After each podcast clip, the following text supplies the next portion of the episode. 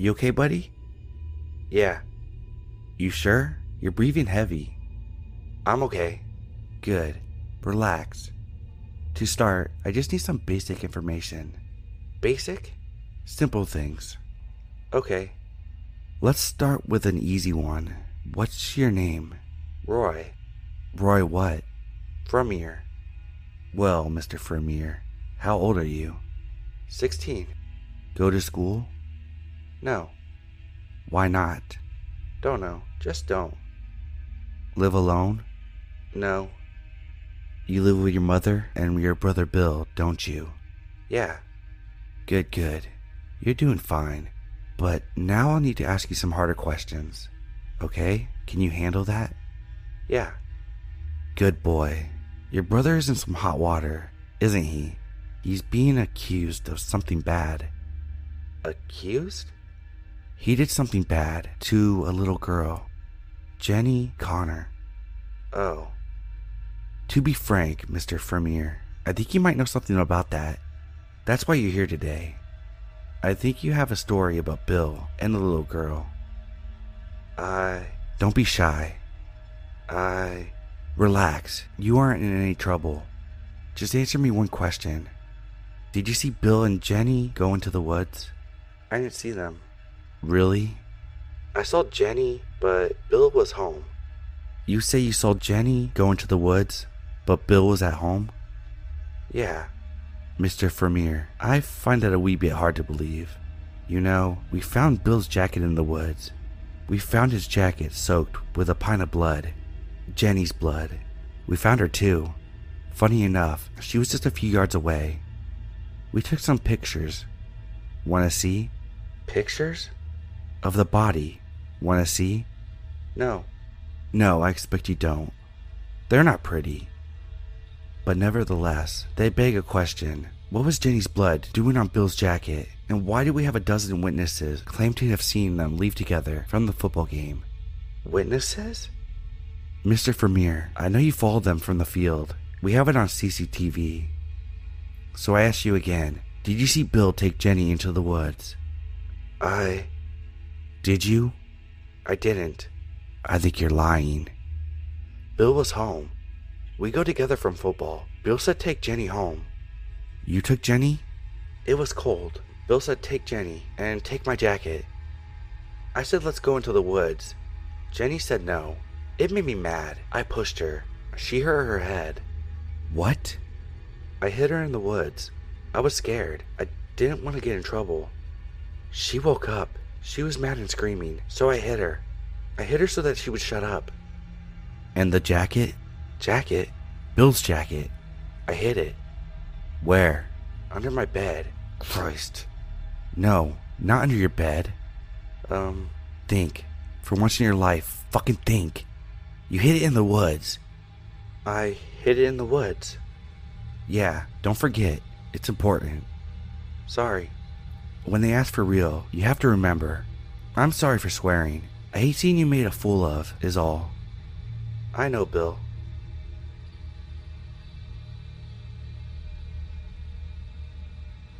I shouldn't have read it. It was a normal day, and it was just one of the numerous posts I clicked on. It wasn't weird or anything, just another post. Another random scary story that was made up by an anonymous user. It wasn't even that terrifying. But after reading that post, it was as if something had changed in the air. I can't even explain it. The way the air seemed to be breathing with me as I read the post creeped me out.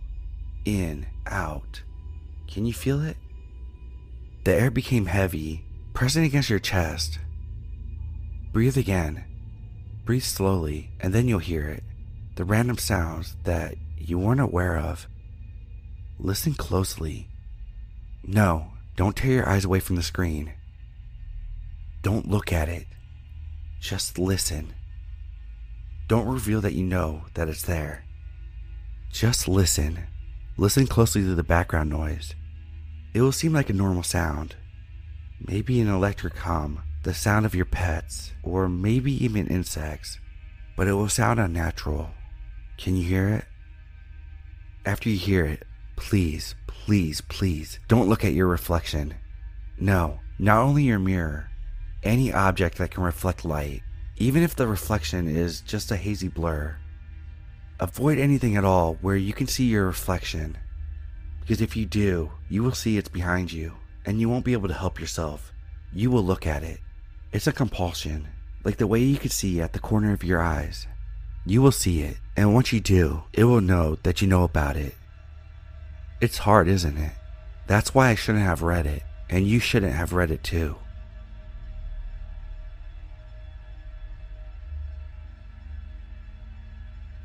I love you, Mom. I can hear footsteps on the stairs. I think he's outside my room.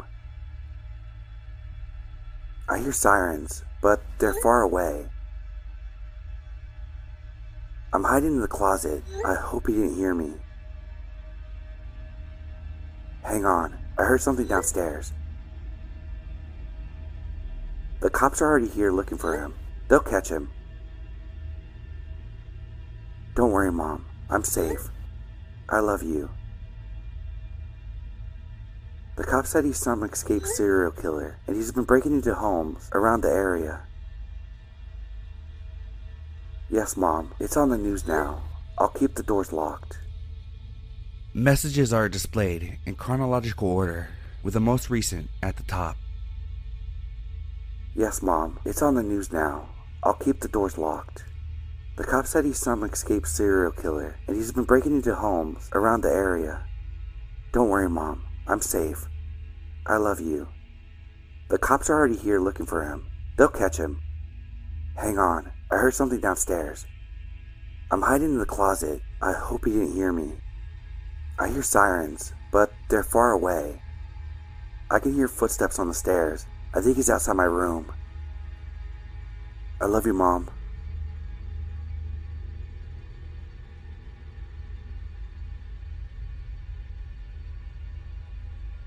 I have a little problem. First off, my name is Toby. I'm a middle aged widower with one beautiful daughter and a modest home in the suburb close to one of the main cities. It's been a bit of a struggle being a single father, and I'll admit to getting the odd stare from some people. But after I explain to them about my wife and what happened, most of them understand and let me continue on with my day. My neighbor is normally the worst for this though. She keeps telling me I should put my daughter into foster care or that I'm secretly a pedophile. She seems to be unable to see how it's affecting me and my daughter. I think she just doesn't like the idea of a man raising a little girl. She thinks I'm going to push her into some kind of role or something, but I would never do anything to my little cupcake. Oh, I should probably tell you about her, shouldn't I? Well, her name is Alice. My daughter, not my neighbor. She's about seven years old now, and she loves to play outside. The moment I open the door, she tends to just run out as fast as she can to go meet new people. She loves meeting people and tends to run over to them and tug on their hands to say hello. You see, sadly, Alice is mute and can't really talk at all. She can make hand gestures and faces, but she doesn't know any sign language yet, so we kind of have to guess what she wants a lot of the time. I always explain this to people she meets and introduce her and myself to them we end up having a chat before I have to grab Alice's hand and drag her back home. If I didn't, she would spend the whole night outside. I take her home and pull her downstairs into her room and put her to bed. I give her medicine to put her to sleep and put the chains on her hands and feet so she doesn't kick or fight like she used to. She used to scream as well. Cutting her tongue out has fixed that little problem, but not before the neighbor heard her.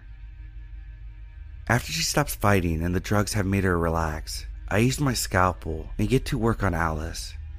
The demons that are in Alice are what took my lovely Stacy away from me. So I will simply have to cut them out piece by piece. Which reminds me, my little problem. How do you deal with a nosy neighbor?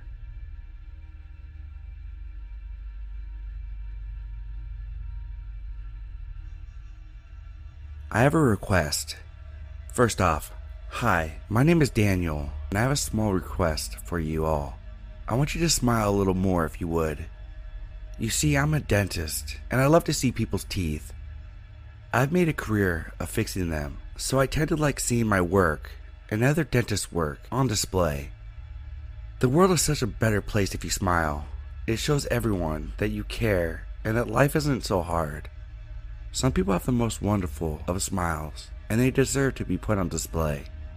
I love seeing my clients' happy faces. It lets me see how good of a job I am doing and how perfect those teeth of theirs really are.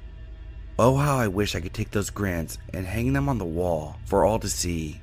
Truly, they are works of art. I often stand outside my clinic just watching people, just looking at those little smiles, just so I can get a glimpse at those lovely little things. The best of them I invite into my shop for a complimentary clean because I can't help but want to get a closer look, to just savor the sight of them. I will admit, sometimes I can't help myself. I take longer than I need to clean them, just so I can keep looking at them. I just want to see those perfect clean teeth a little longer. I can't always take them home, unfortunately. People get so attached to their teeth, but on occasion, I have managed to get them to give them up. Pulling teeth isn't as hard as everyone thinks.